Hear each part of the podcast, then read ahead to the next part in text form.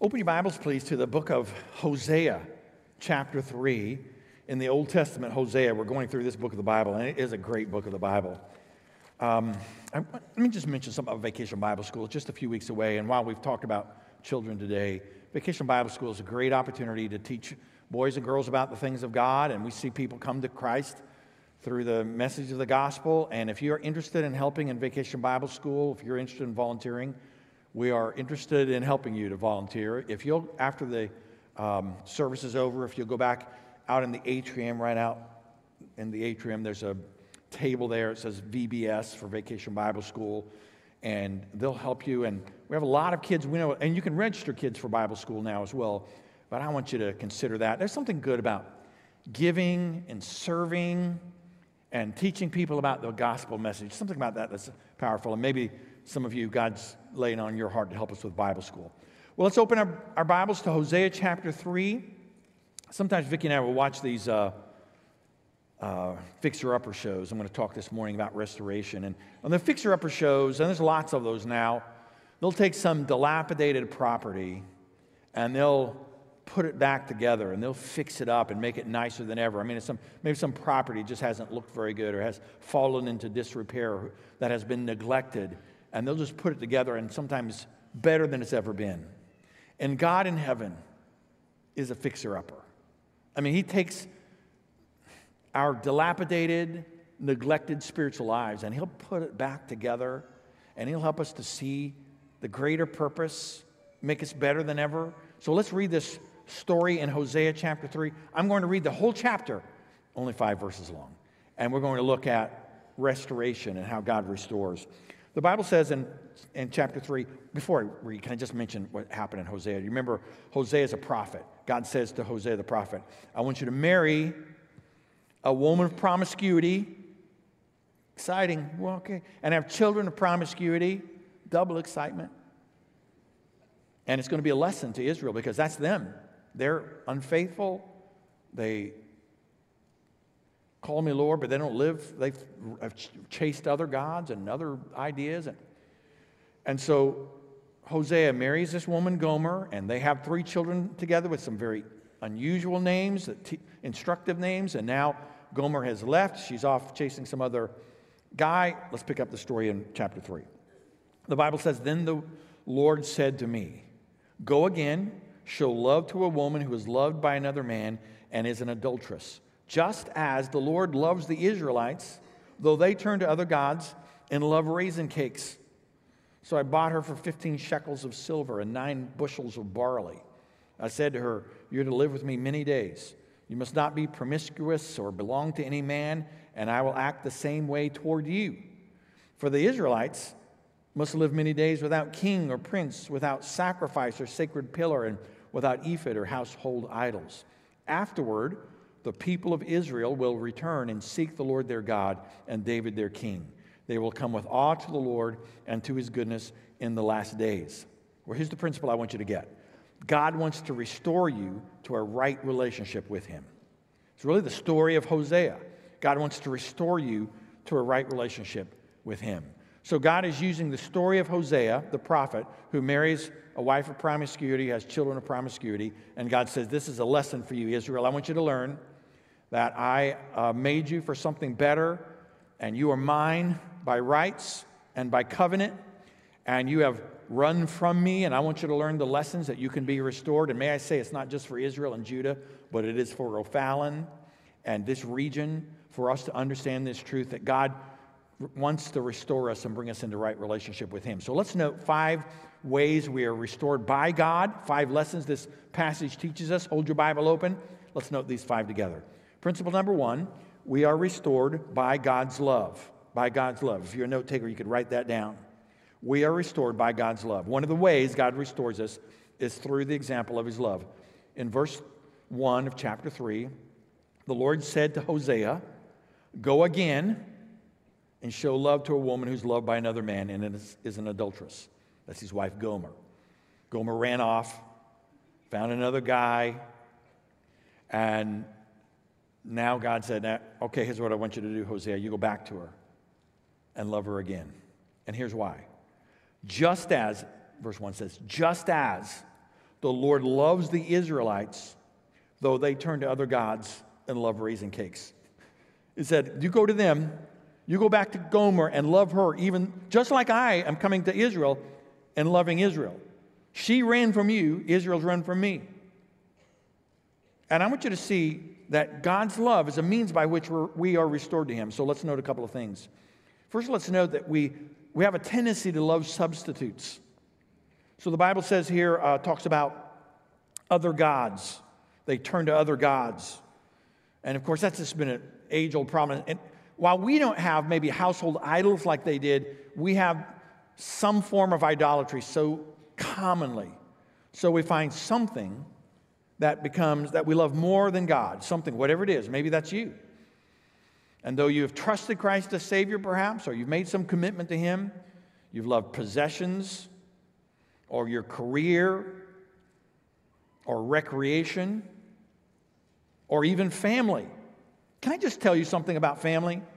If you put family first and God second, you will not love your family as much, or as well, or as effectively as if you were put God first and your family second. I'm, I'm telling you, that's true. And so, whatever it is you put ahead of God, other gods, it's whatever you love more than God. And notice the Bible talks here about raisin cakes. Is that not kind of a surprising thing? You didn't know the sermon would be on raisin cakes today. Well, raisin cakes uh, are really just a reminder of loving pleasure and missing purpose. So, in a day when there was little sugar, raisin cakes were like a, oh, what a great treat. I mean, I, like we have sugar, so much, have so much sugar, we hardly notice anything sweet. The other day, I stopped some place and I impulse bought some double dipped chocolate peanuts. And I just, and I just ate them, you know, just, they were delicious at first. And then after a while, I just, this started making me feel sick. And I just, you know, you don't have to do that. You don't have to just eat them and eat them and eat them. I know you, you can use moderation. In theory, I know in moderation, you could do this in moderation, but I, sometimes I'm not very theoretical about things. And, and I just started feeling bad. And God in heaven is saying, listen, you are, you love your raisin cakes. What, you what you love is pleasure. I, I want you to love purpose. Israel, I made you for something eternal, not something temporary. Raisin cakes last for a moment. I made you for something eternal. And many people in our world are making a substitute for the eternal that God wants. They're just chasing after some raisin cake. For, for the better things God has, the more substantive, the more lasting, the more filling, the more important, the more eternal, we substitute it for other things. But not only do we love substitutes, I want you to note this, but God still loves us even though. Notice how the Bible says it in verse 1. Um, Hosea, I want you to go show love to a woman who's loved by another man's an adulteress. And Hosea must have said, uh, Man, God, I mean, I married her, this woman of promiscuity, had children of promiscuity, but she's, she left. And you want me to go again? And the Lord said, Yeah, just as the Lord loves the Israelites, though they turn to other gods and love raisin cakes. You know, you know here's what we we tend to do. We, we tend to see, like, we want to be the hero of the story. So we're, we see ourselves like Hosea. We've been wronged by someone, and we're like Hosea. No, Hosea was representing in this story, the, this is the Lord's position, the Lord in Israel, Hosea and Gomer. We, in this story, are like Israel. We are like Judah. We are like Gomer. I mean, you didn't come today to be called Gomer, but that's what we are like. We make a commitment to God and we run from Him. We say He's our Lord, and yet we don't live that out. And here's the amazing thing but God still loves us. Now, man, I don't, I don't always get it. Why? I, I do not get why God loves us as He does. But I know that He loves us still. And there is something powerful about this unconditional love, this the love of God. You know, one of the reasons we we love our mothers when Mother's Day matters to us. I mean, one of the reasons is because they often in our lives, for many of us, they are the person who just loved us even though we mess up, even though we go the wrong way and we don't act like we ought to act, and we, but, but they still love us through all of that. And there's something about their love that just, even though we don't always reciprocate it as we would, as we ought, we, there's something about that love that's constant. God in heaven loves you. I don't always understand why, but I know that He loves. And we put substitutes. We chase after raisin cakes and we find other gods to put ahead of Him. And yet He comes back and loves us and He and he's always wooing us back and he wants to restore us. And one of the ways he restores us is to remind us of how much he loves us. And if you've never trusted christ as savior one of the one good reason to is because because god loves you. In your brokenness and your uh, your dilapidated state he still loves you. Christian he still loves you. Even though the paint's peeling on the walls of your life and the boards are rotting and the foundation is shifting, God still loves you. There's a second way we are restored by, by God. We're restored, secondly, by God's provision. Would you write that down? We're restored by God's provision. So, verse 2 says, I, I love this. So, I love how often the Bible just says something so amazing in just such a short and one word, so. That is, Hosea is told by God to do this hard thing, so he's going to do it. So I bought her now, we're not told exactly why he had to buy her. Did she actually become a slave, or was there some sort of endowment sort of thing she had to give because of it, some sort of payment she had to make to the other man that he had to make to the other man? We don't know. But for whatever reason, Hosea had to buy back the wife that was rightly his. So I bought her for 15 shekels of silver and nine bushels of barley. The coins in his pocket and the bread on his table. And I want you to get this principle God pays the price for your restoration. God pays the price for your restoration. God buys us back. There's a couple of words that help us to understand this. The word redeemed or redemption is in the Bible a lot. And the word redemption, the word redeemed means we are bought back by God. So we are rightly God's by creation. God created us for a purpose. And in salvation, He buys us back. Our sin separates us from God, it removes us from God's holiness. And Christ buys us back, He redeems us, rightly His. Hosea married the girl. She was rightly his wife, but she left and he bought her back. God in heaven, who created us, redeems us in salvation and He will save you from your sins. He'll pay the price for you to be saved. And then note the word sacrifice. Sacrifice is often in the Bible. Christ sacrificed for us. The, the means by which we can be saved is the sacrifice of Jesus. Jesus died in our place, He died for our sins. His sacrifice is what sets us free. In fact, even discipleship is about sacrifice. Discipleship is about sacrifice. You're to be a living sacrifice. You're to take up your cross daily and follow Jesus, to deny yourself, sacrifice. And so the Bible reminds us that that is God's redemptive work, that God pays the price for you to be restored. It's not that, not that Gomer deserved it, right? Did she deserve it? I mean, I mean, if you were, if you could put yourself in the in the position of Hosea, would you say, man, I, yeah, of course. I mean, she, she earned it. I mean, she deserves it. Of course not. She ran from him. She ran from him, and yet he loved her, came back to her. God loves us. I have a, um, I've got a good driving record.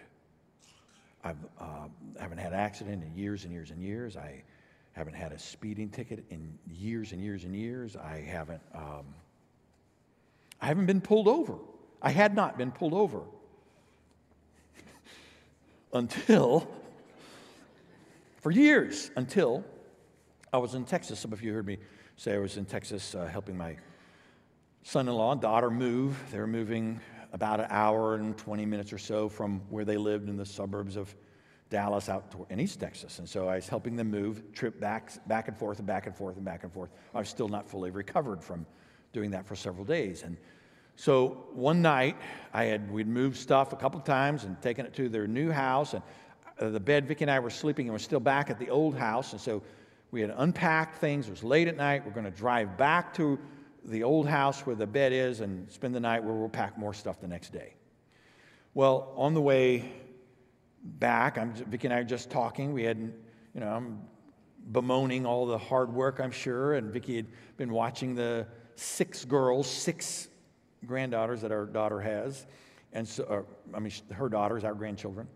And so I'm, we're driving back and driving along, and there's just little small towns along the way, a farm to market road there in Texas. And uh, to my great surprise, a, the police lights came on, and I realized suddenly they were for me.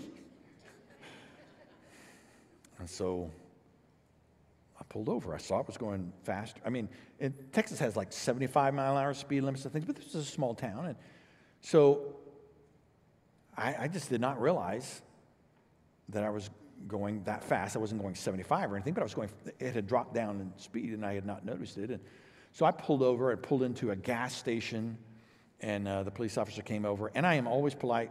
I, I want to be polite to people in general, but I'm going to be polite to police officers. I may just say what a difficult job that can be. It's a generation where people don't respect police officers as, as often. And, but, you know, if you, if you need a police officer, they're going to come and help you and protect you or provide for you.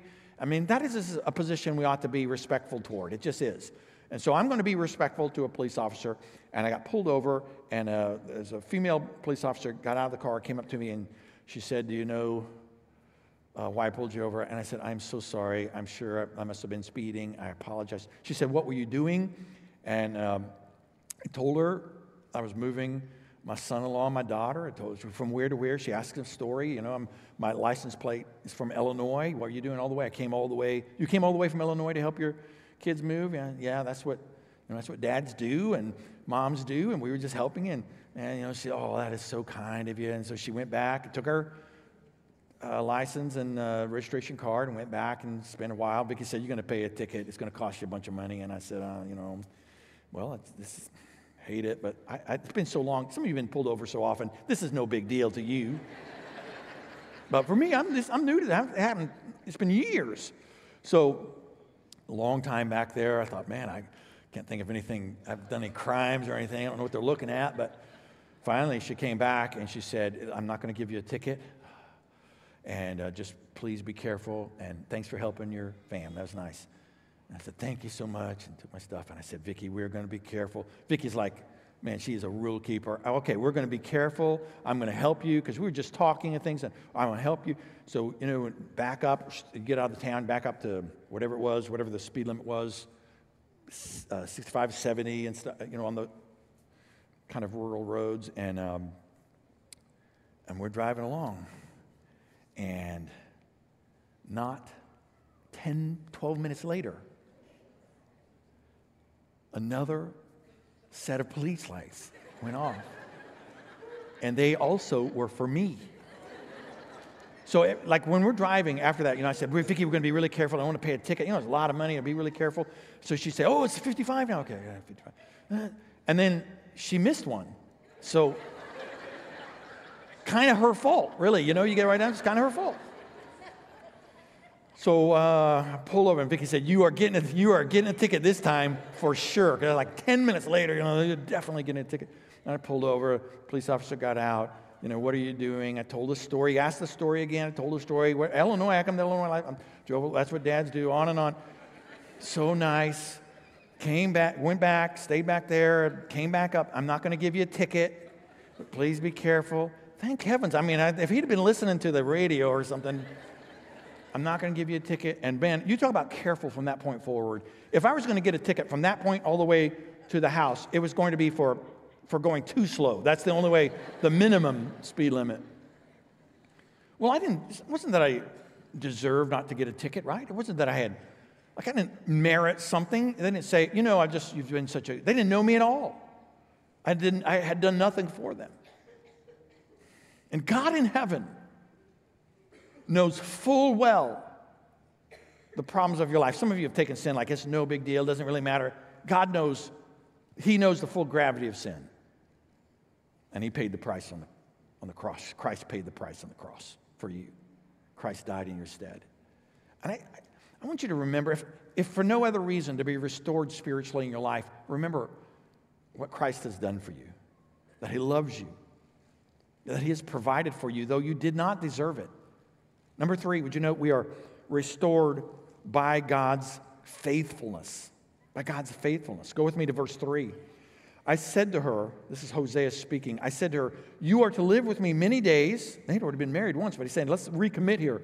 You're to live with me many days. You must not be promiscuous or belong to any man. And, I mean, that's the same, of course, you'd expect him to say that. That's the commitment. And I will act the same way toward you. He said, I'm going to live faithful to you. Now, get this what God asks of us, the faithfulness he asks of us, he has already given to us. God is always faithful to you. Even when you're not faithful to Him, He is faithful to you.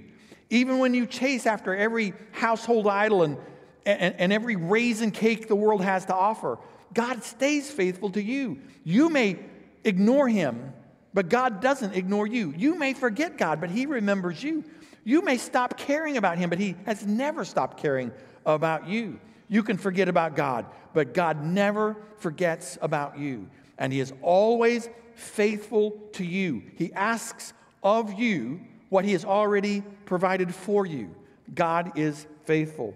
Many of you perhaps are like a, your spiritual life is like a roller coaster, and you've gone, you go up and make a commitment to God and then plunge, forget about God, and over and over this has been the pattern of your life perhaps. And, and can I just suggest to you that faithfulness is a better way. It's a better way. If you will say, you know, the roller coaster is exciting and you're screaming and fear and all of this involved, but there is something powerful about just that faithfulness day by day. Like it's not, if you get up in the morning and have a quiet time and you read your read your Bible, say I'm going to read I'm going to read the Bible each day. That's like it's not dramatic, but it's faithful. I'm going to pray for my family. I'm going to pray for my friends and pray for the ministries God has for me. I'm going to obey God today. I'm going to do what He wants me to do. I'm going to change what He wants me to change. I'm going to act like He wants me to act. I'm going to see my role as God sees it to be a witness for Him, to make an impact, and that God's placed me here for a reason. That, there's nothing about that that just is like screaming like the big roller coaster at the park, but it's powerful and real real discipleship often is just this series of small step by step by step by step. I'm going to follow God. And some of you have been up and down and up and down. And listen, up, I love, I love getting closer to the Lord, but those plunges just keep us from ever having any kind of effectiveness. Can I just tell you, God, God's always faithful to you. Always. And not just like sometimes. He's faithful to you even in the times when you forget about him. Principle number four. We are restored by God's discipline. This is one of the means by which God restores us, brings restoration to our lives. He disciplines those he loves. Verse 4 says, For the Israelites must live many days. He's talking about what will, what's going to happen. For the Israelites must live many days without king or prince, without sacrifice or sacred pillar, and without ephod or household idols. So, what the Bible is saying here is there comes a day of reckoning for sin. A day is coming. And while God will forgive, God will discipline. And when we choose to run from God, there are consequences. And eventually, Israel and Judah would find themselves facing the consequences of their sin. There was a reckoning day that would come. Judah would find herself uh, in, under great peril and with great difficulties. God is saying Israel is going to lose several things, going to lose political coverage. You'll be without king or prince. Man, what, how thankful I am for the political freedoms we have in our land. I fear one day we'll just give them away, not realizing the blessings they've been. Just give them away, just give away our freedoms. And that's going to happen, the Lord said to Israel. You're going to lose that. You'll lose your kings and princes and your political coverage. You'll lose your religious opportunities. He says you'll, you'll be without sacrifice or sacred pillar. The temple itself would be destroyed. And the people would not have the means of sacrifice. And we, if anything, we, we don't just take our country and freedom for granted, we take the opportunities that come with faith for granted, as though church is no big deal at all. I'm telling many who name the name of Christ, no big deal. Come and go as you please. Doesn't really matter. Not that big of an issue. As though the Lord Jesus did not himself form the church. As though Jesus did not tell us that we were made for fellowship and we need each other. As though the church is not described as the body of Christ. And we live as though we don't, as though a little finger can live separately from the rest of the body and it just doesn't matter. Oh my goodness. They're going to, there's a reckoning. Spiritual guidance Israel would lose. The Bible says here they would be without ephod. The priests were the ones who taught them about God, the ones who represented God on their behalf. And they would be lost. There would be a day when there would be no priests. Eventually, the Lord Himself would become our great high priest, and we would be able to go directly into His presence. But how quickly Israel just gave up that spiritual guidance. And even they would lose their superstitious hope. Uh, they would be without household idols. They, they felt like we'll kind of worship God and have our superstitions, and they held on to that. There always comes a day of reckoning. Now, I'm very thankful that I did not get tickets um, when I got pulled over. I'm thankful. But let me just tell you, if I got pulled over day after day after day, I would. Right? I, I couldn't just drive through those little towns every day and they just say, oh, yeah, aren't you the guy you were helping your son in law? Oh, yeah, just going through as fast as you want. There comes a day when reckoning happens. And we do that sort of with God. Like, it's no, it's no big, God, it's no big deal. It doesn't really matter. Just forgive. Let's get it over with. Man, God reminds us. He disciplines us because He loves us. And perhaps some of you are facing the discipline of God right now in your life, and you don't much like it the conviction, the chastisement, but He does it because He loves you and because He wants what's best for you. As a mother or father who loves their children, say no, who set parameters, God does that because He loves you. Principle number five we are restored by God's promises. By God's promises. So the Bible says in verse 5, afterward, that's after the discipline comes, afterward, there's a day coming. He's talking here about the promises that are coming. Afterward, the people of Israel will return and seek. Those are, those are great words return and seek. God is saying, I'm going to use my discipline as a means of helping you to see how much you need me. I'm going to use the discipline in the life of Gomer to help her to see how much she needs her husband. And I'm going to use the discipline in the life of Israel to help them to return and seek. God uses that in our lives to cause us to return and seek. And when we repent, when we, we return, when we seek the Lord, he, when, if you return and when you seek, you will find God's goodness and you will find God's worthiness. So afterward, the Bible says, the people of Israel will return and seek the Lord their God. He is the Lord. And David their king. Now, he's not talking about David coming back from the dead, but the lineage of David. He's talking about the Messiah. Jesus comes from the lineage of David. He is the Messiah, the promised King of kings and Lord of lords. And he's reminding the people of Israel to follow him to be restored because he's made promises about their future. And they will come, the Bible says, with awe to the Lord and to his goodness in the last days. So let me note two things with you. First, would you note the Lord is better? He's better than whatever raisin cake you're chasing after, whatever household idol, whatever thing, whatever whatever you thought. That is so much that's so great. God is better. The lord is better. He is worthy of your worship. I don't know if you recognize when you came to this place the bible says they will come with awe to the lord and maybe you thought of God as nice and fine, but I would love for you to come with awe to the Lord to see the greatness, to see how worthy He is of our praise, how worthy He is of our worship. The Lord is better. Whatever raisin cake you're chasing after, the Lord is better. Here's the second thing I want you to note the Lord has better. He has better. They will come with awe to the Lord and to his goodness in the last days. So not only is the Lord better just in and of himself, worthy, but he has better for us. He has his goodness and he has his blessings. And he, he wants this for you. Hosea was saying to Gomer, Man, I have something better for you. The life I have for you is so much better than that life of promiscuity. I have something better for you. I have a home, genuine love, faithfulness and commitment. The Lord is saying, Israel, I have something better for you than raisin cakes or the false gods of our age. I have something better for you. Oh, O'Fallon, I've got something better for you, the Lord says, than whatever it is you're chasing after. Whatever you think would satisfy outside of me, it will never satisfy and it will never be enough. I have something better because I'm better. And what I give is better for you. When I was young, I knew God was better, but I just didn't know that He wanted better for me. That what He had for me was better for me. But it is. And I want you to note that God wants to restore you.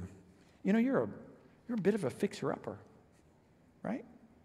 There's some paint peeling off the spiritual walls of your life, and there's some cracks in the foundation of your life, and there's some damage that's been done, and God is able and willing to restore. Some of you have never trusted Christ as Savior.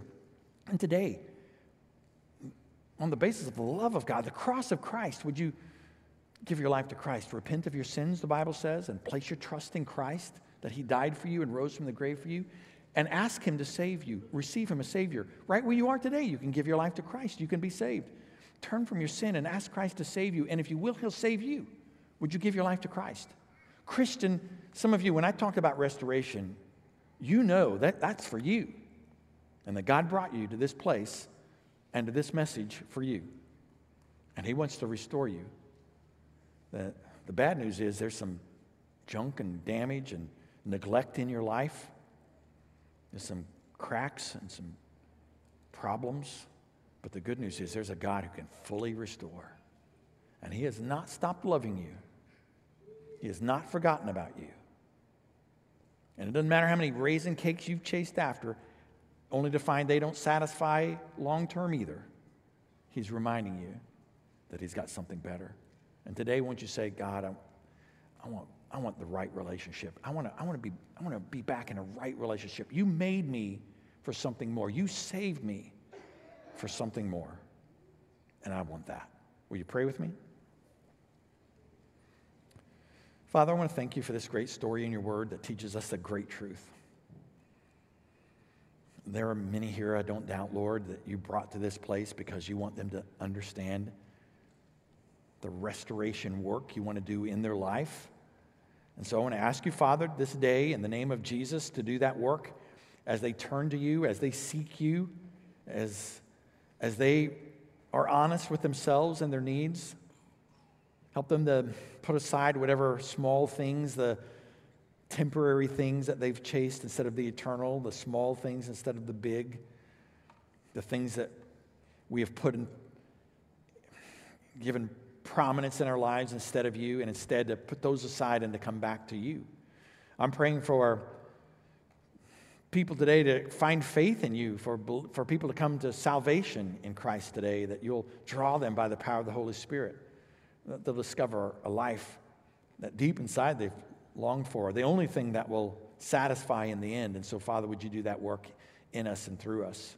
And I thank you, you'll, you'll take us as broken as we are, and you can restore in Jesus' name we pray. Amen.